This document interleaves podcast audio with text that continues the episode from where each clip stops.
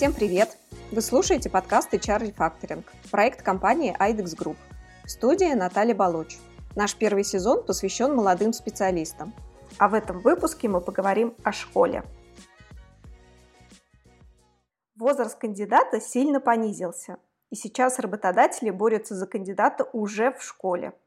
И наш сегодняшний гость – победитель конкурса «Учитель будущего двадцать двадцать один», исполняющий обязанности директора гэ бэ о у города Москвы «Цифровая школа» Петр Юрьевич Зуев. Петр Юрьевич, добрый день. Привет, Наталья. Так, ну, первый вопрос. Расскажите, пожалуйста, учитель будущего – это вообще кто? Как его описать? Ну, в первую очередь, это современный человек, которому не безразлично, что будет с ним завтра. Ну, не только с ним, с его близкими, с его страной. В принципе, тот человек, который смотрит перспективно будущее через пять-десять лет, чтобы осознать и почувствовать тому, что он учит сегодня учеников у себя за партой, можно сказать так. Так, хорошо. А э, чем отличается цифровая школа от обычной нецифровой? Ой, да тут, наверное, надо начать рассказ, начиная с московской системы образования. Каждая школа в Москве по-своему уникальна, и у каждой есть свои так называемые фишки, то есть изюминки. У нас тоже это есть. Ну, у кого-то с пятого класса генетика, у нас с седьмого класса программирование обязательный предмет. Наверное, это одно из таких элементов, чем отличается наша школа от других. Но для себя мы два года поработав осознали то, что программирование замечательно, но программирование можно и так научиться. А вот именно использовать программирование на литературе, на биологии и на других предметах, вот это уже заключается как раз-таки фишка нашей школы. Мы не даем чистую цифру, цифровые технологии, вот эти вот креативную область, как программирование, схемотехника, три дэ, ну и так далее. Мы именно учим применять вот эти все области в других предметных областях. Почему? Да потому что чистый айтишник, он, конечно, востребован, но куда лучше, наверное, и... куда больше ценностью обладает тот специалист, который сразу развит в нескольких областях. И это умеет все синхронизировать и давать какой-то определенный результат, который от него требуется. Так, а вот поподробнее расскажите, айтишник и литература – это как? Да, просто. У нас так есть сейчас, наверное, в тренде компьютерные лингвисты. Те люди, которые хорошо знают и лингвистику, и программирование, и еще умеют это все использовать на стыке и понимать, где это используется. Вы же пользуетесь Яндекс, Гуглом, поисковыми запросами. Да. Ну, соответственно, эти же люди разрабатывают данные поисковые сервера, и, в принципе, можно сказать, слушай, ну, компьютерный лингвист – это такая профессия, которую одним словом не описать, и его спектр, спектр м- компетенций, которую он обладает, довольно-таки широк, и, наверное, сейчас это такой вот профессия, которая в тренде. Ага, хорошо. Вы «Войну и мир» читаете? Ну, в смысле, дети ваши. Вот мне стыдно, я сейчас не скажу. Скорее всего, читают. Они э, читают книги в электронном формате или в бумажном? А тут кому как захочется. Если... Я фанат бумажной книги. Если у нас дети хотят в бумаге почитать, они читают это в бумаге. Если в цифре, то в цифре. Если ему лень прочитать полную, он читает короткую версию. Ну, а потом наши учителя ему уже объяснят, из чего вообще «Война и мир» состоит. Все-таки... Один из навыков учителя – это не просто сказать то, что прочитай «Войну и мир», а именно объяснить определенный смысл, зачем эта книга была написана и какие там ключевые аспекты надо потом применять в своей уже жизни. Угу. А вот когда я училась в школе, нас ругали, если мы читали краткое содержание любого литературного произведения. А... Литература – это такой отдельный предмет нашей школе, и мы осознали то, что как раз-таки через всю красоту литературы можно передать все цифровые технологии. Мы прекрасно понимаем то, что в нашей школе большая часть – это все-таки ребята, которые хотят и знают, что такое, хотят и учатся на физмате, но при этом им надо как-то красиво, креативно и интересно рассказывать, что такое «Гроза» Островского. Ну вот, если вы посмотрите наши социальные сети, наверное, одно из последних заданий, когда дети именно визуализировали, делали... задания, связанные именно с «Грозой Островского», плакат, постер по данному произведению. То есть, а для того, чтобы сделать именно плакат, постер по данному произведению, надо понимать, из чего там состоит, какая суть вопроса, какие главные герои. Соответственно, для того, чтобы вообще понять, что там происходит, необходимо хоть как-то его прочесть. Ну и нашим детям мы создаем такие условия, чтобы они, соответственно, читали полностью произведение. Но айтишника, который любит Python до мозга костей, наверное, правильно так выражаться можно или нет, мы осознаем то, что если он хоть начнет его читать и осознать, что там есть, это уже тоже хорошо. Хорошо. А у вас в школе как вообще построено обучение? Вы даете домашку детям? Они делают в тетрадях, делают электронно, если даете? Ну, мы фанаты Московской электронной школы, потому что, наверное, являемся, в самом начале стояли у руля разработки Московской электронной школы, и именно разрабатывали контент, и, можно сказать, в самом начале, когда появилась именно наши методисты городского методического центра, кем являются наши учителя, именно разрабатывали все задания, учебники, интерактивные пособия, тесты, и сейчас, наверное, в мастерской этим владеем, и большая часть домашнего задания у нас в цифре, с автоматической проверкой, uh-huh. Почему? Потому что мы ленивые учителя, это плюс, то есть мы готовимся к уроку долго, а уроком уже немножко времени меньше отходит, мы просто на уроке, можно сказать, отдыхаем. Почему? Потому что дети решают определенные задачки, которые мы до этого долго готовили. Uh-huh. а- Классические задания мы тоже решаем. Математика, физика, классическое дано, решение, формулы имеют место быть, потому что без этого никак. Все-таки определенный фундамент, то есть фундаментальные знания должны быть для того, чтобы перейти все-таки в такую креативную нотку уже изучения предмета. Ну да, если посмотреть ваш преподавательский состав, у вас там звезда на звезде. Кстати, они как у вас появляются, учителя? Вы их хантите как-то из других школ или они сами к, вами, к вам идут? Все учителя являются методистами городского методического центра, а методисты – это люди, которые обучают других учителей. Ну и, соответственно, просто креативные люди друг к другу притягиваются, мы общаемся и говорим: слушай, а давай приходи к нам в школу работать. И вот последний, наверное, такой кадр, к нам пришел новый учитель истории, Курманенок Денис Александрович, учитель года Москвы и учитель года России, стал лауреатом. Мы сказали: Денис, давай к нам в школу, у нас молодой, веселый коллектив, тебе понравится. И вот Денис сейчас у нас трудится, радуется и наших детей обучает красивые истории. Хорошо, Петр Юрьевич, такой вопрос. У нас существует рубрика «Факап».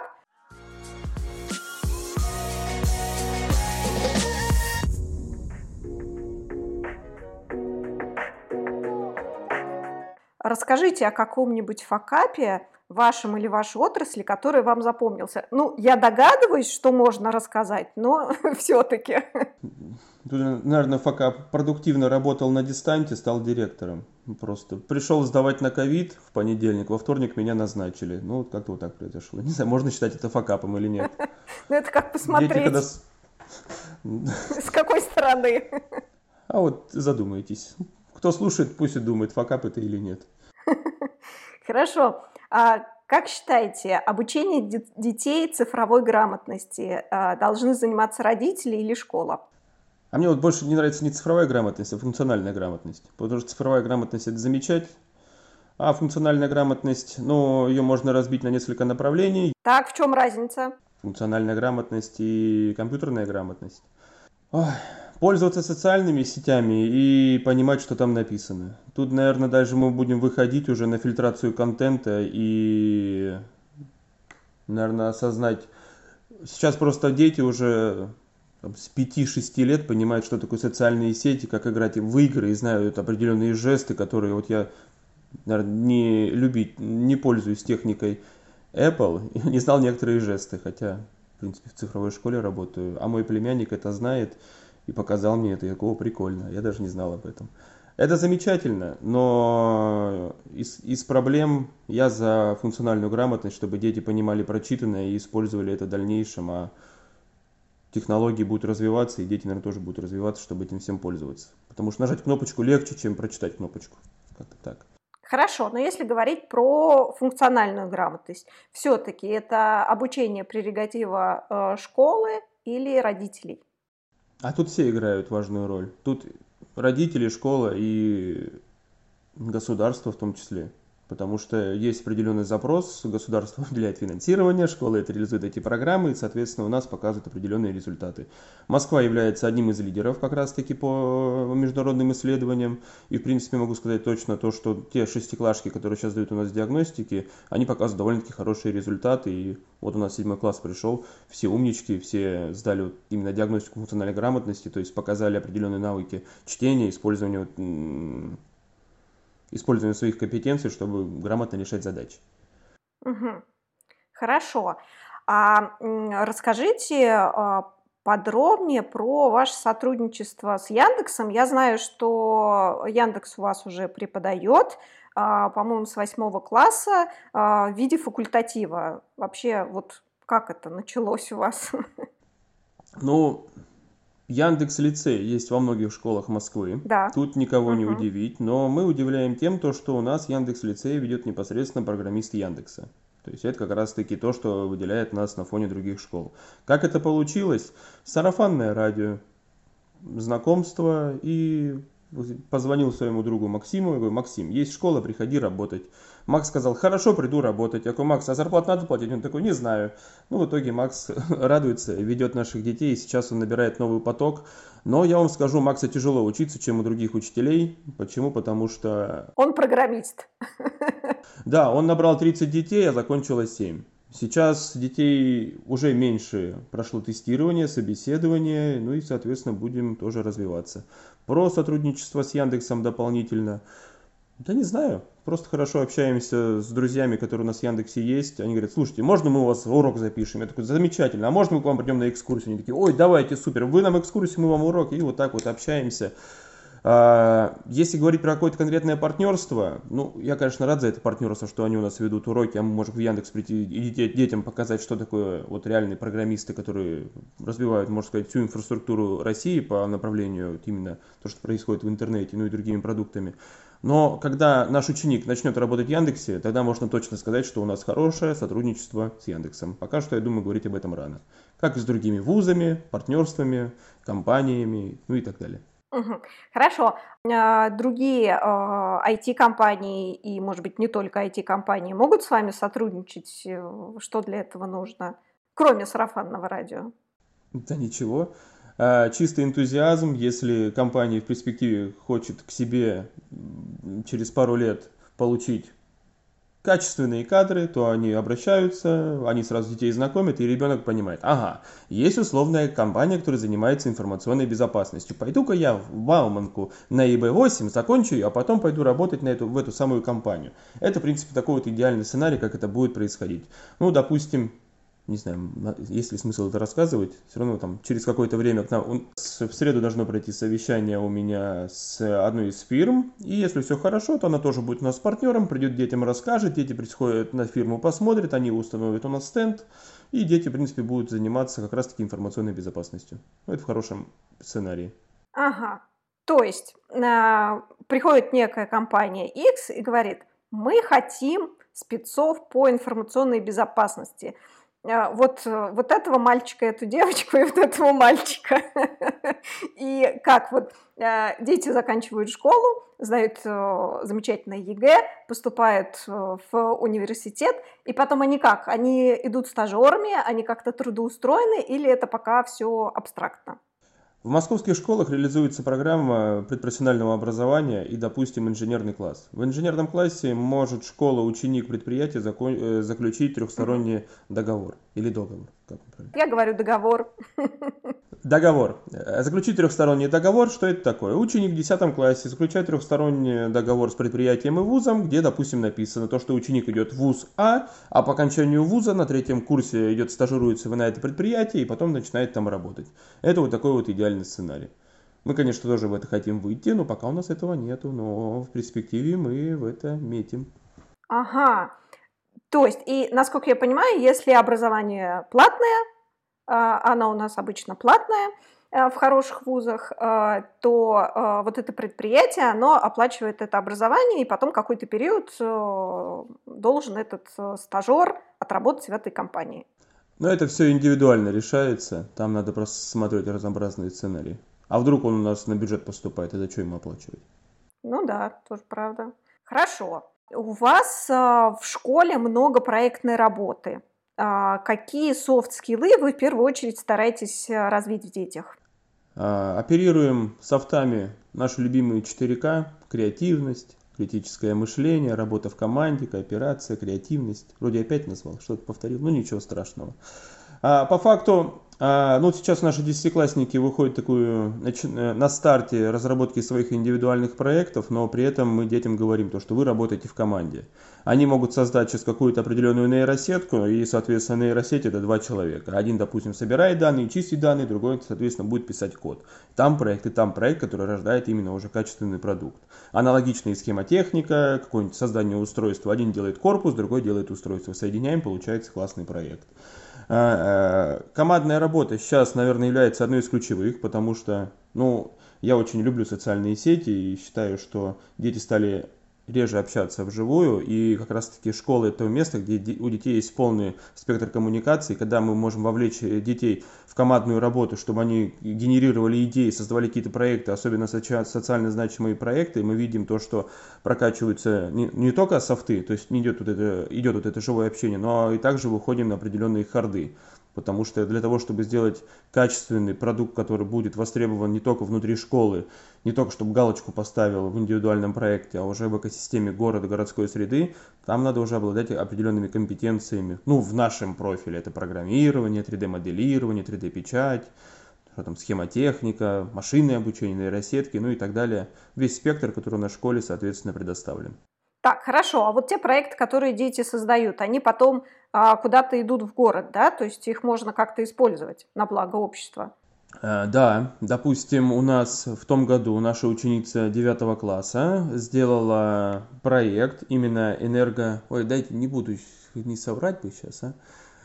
Э, суть такая. В метрополитен... В...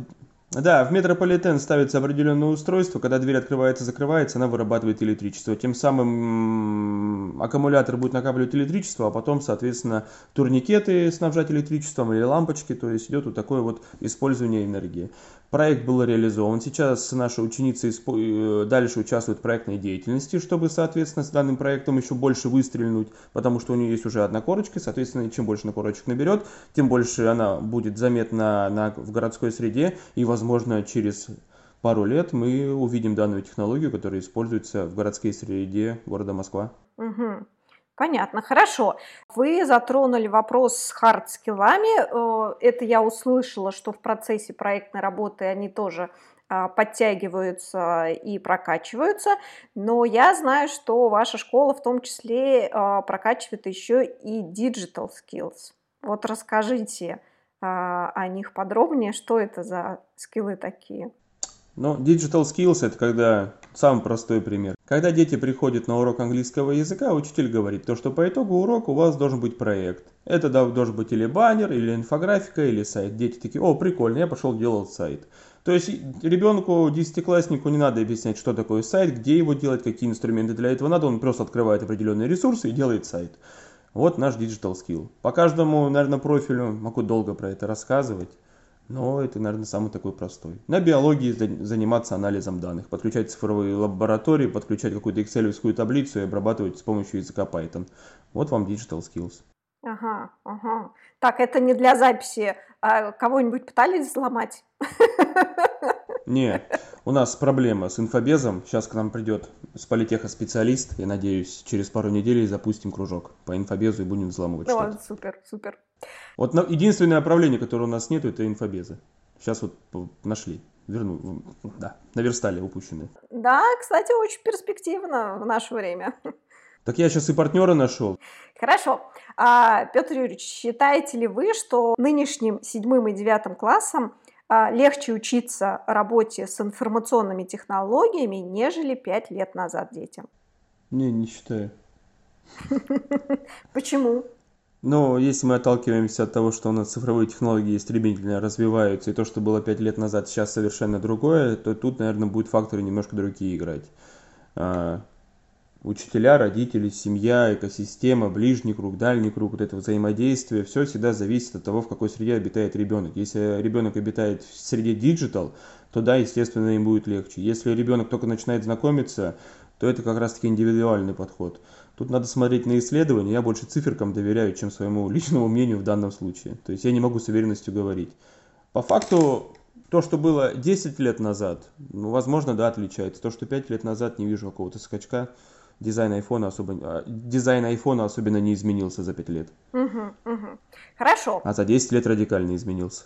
Ну, десять лет, согласна, да. А в две тысячи двадцатом году запустилась программа «Сириус-лето». Программа создана для вовлечения талантливой молодежи в работу над актуальными задачами российской науки и бизнеса компаний.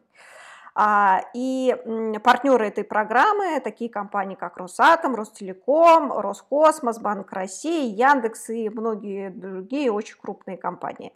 Я знаю, что ваша школа в том числе сотрудничает, участвует в этом проекте «Сириус». Расскажите, какая его основная идея? Ну, тут, наверное, не только про Сириус надо рассказать, а про многие точки, где именно дети могут стажироваться и э, получать опыт э, реализации проектов от крупных госкомпаний, госпредприятий, других крупных ай ти-компаний, которые сейчас востребованы на рынке ну, р- России и мировом.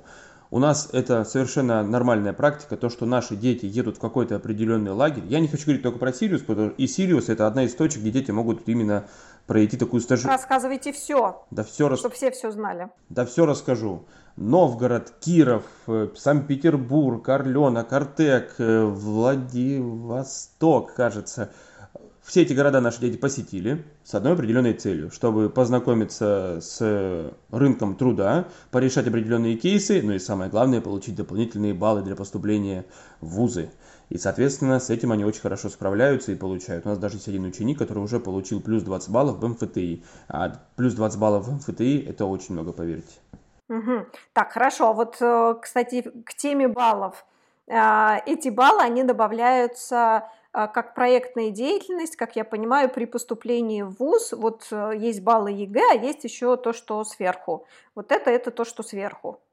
Каждый вуз по-своему решает, как они используют эти баллы. Допустим, у нас есть конференция «Инженеры будущего». Если ученик там становится победителем, то, соответственно, он может прийти в Бауманку. Бауманка по своему локальному акту о приеме студентов говорит, то, что мы даем за победу семь баллов, а при этом Политех за эту же самую дает восемь баллов, а мы пять баллов. Почему? Вуз сам решает, сколько давать баллов за победу в данном конкурсе, номинации, олимпиаде и так далее. Угу. Понятно. Хорошо. А вы в школе как-то прорабатываете индивидуальную образовательную траекторию для своих учеников? Есть такое? Мы это называем, когда учитель сидит до десяти вечера, а ему скучно.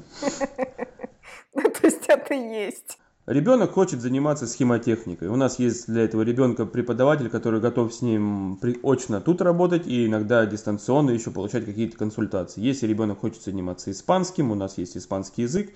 Главное, чтобы у ребенка было желание подойти к этому самому преподавателю и сказать: «Хочу заниматься испанским». И учитель в нашей школе не может отказать ребенку именно в получении определенного пула знаний. То есть, если у ребенка есть потребность, мы всегда найдем определенную возможность, чтобы его развивать в данном направлении. Угу, угу.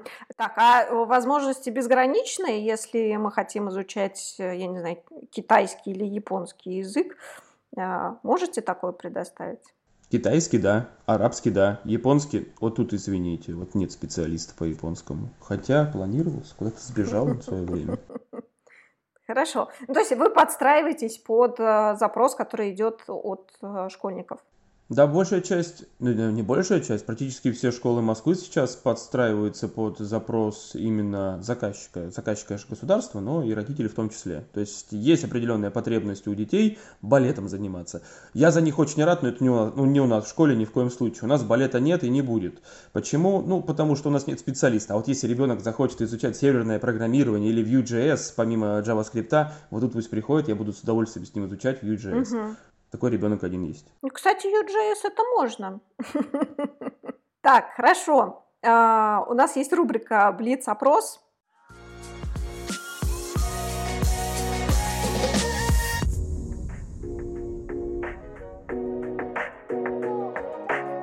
Нужно отвечать на вопросы быстро и коротко. Вот первое, что пришло в голову. Дети с гаджетами – это хорошо или плохо? Отлично. Какие навыки развивать в детях, чтобы они были востребованы в будущем? А, слушать, слышать и фильтровать.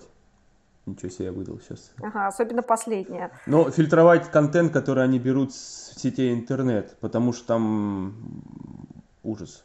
Прям надо уметь слушать, слышать, читать, фильтровать. Дополнили. не только интернет, мне кажется, есть множество разных источников информации. Заборы, да? Цой жив. Как, например. Но там уже профильтровано, там суть. Хорошо. Назовите хотя бы одну профессию будущего. Экотехнолог. Экотехнолог. Да. Э, что он делать будет? Заниматься экосистемой, разрабатывать экосистемы предприятий, гос- городов, государств. Сейчас в голову пришло. Вы же сказали особо не думать, максимально быстро. Интересно, а такая есть профессия экотехнолог? Надо посмотреть. Экоферм... Ой, надо сейчас посмотреть. Да все, сейчас в вузах откроется эта специализация. Не, ну экосистема, в принципе, она появилась несколько, ну, этот термин в сфере ай ти появился несколько лет тому назад активно, ее сейчас пропагандирует Сбер, что у них экосистема. Тут, в принципе, я думаю, что вполне. Ну, это такой глобальный консалтинг будущего, назовем это так. Угу. Так, хорошо. А цифровая школа это? Место для общения. То есть даже не учебы. А, вот мне кажется, наш максимальный формат. У нас учителя общаются с детьми на уроках, а через свое общение дают знания. И это куда важнее, чем... Да это просто важно, когда дети приходят в школу, именно общаться с учителями, не как с какими-то крутыми собеседниками, а именно с менторами, наставниками, которых можно получить определенные знания. Вот сейчас в соседней комнате сидит один наш ученик, играет в шахматы с преподавателем, а время уже восемь часов вечера. Угу. Это кто был инициатором? Ну, у нас кружок по шахматам есть, дети ушли, а вот у них до сих пор какие-то там нерешенные вопросы по шахматам. Пусть играют, мы не против. А родители как на это смотрят? А это нормальная практика. До девяти вечера, до десяти тут дети сидят. Ну, мы смс-ки посылаем, ваш и еще здесь. Они такие, хорошо, пусть сидит, покормите его. Ну, это хорошо. Чай сделали, булочку дали. Сидит дальше, чем-то занимается.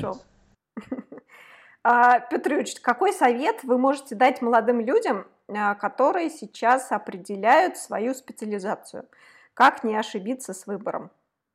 А вот последние ваши слова, наверное, будут ключевыми. Это уметь ошибаться и пробовать. То есть не бояться ошибаться и пробовать то, что понравится. Не зацикливаться на одном. Захотели стать айтишником, пробуйте себя айтишником во всех областях, прям вот пробуйте, пробуйте, пока молодые, и начинайте развиваться в этих самых направлениях. Не понравилось айтишники, идите в бизнес, в ресторанное дело, в фермерское. В мире очень много нужных профессий, все профессии нужны, все профессии важны. Да, это точные золотые слова, согласна. Хорошо, Петр Юрьевич, спасибо огромное, мы с вами очень кратко, очень быстро и все по делу, мне кажется. Спасибо, что нашли время обсудить животрепещущую тему образования. Я буду очень надеяться, что таких школ, как ваша, у нас в России будет все больше и больше. Не только Мы в Москве, тоже надеемся. Не только в Москве, но и по всей России. Напоследок хочу сказать, что всех работодателей я призываю не ждать кадры, а самим создавать их, и нужно это делать уже в школе. И самые шустрые это уже делают. С вами был эйч ар Refactoring. Чтобы не пропускать новые эпизоды, подписывайтесь на нас там, где вам больше нравится слушать подкасты. Оставляйте комментарии и свои оценки. Ссылки на интересные источники добавим в описании к выпуску. Всем пока!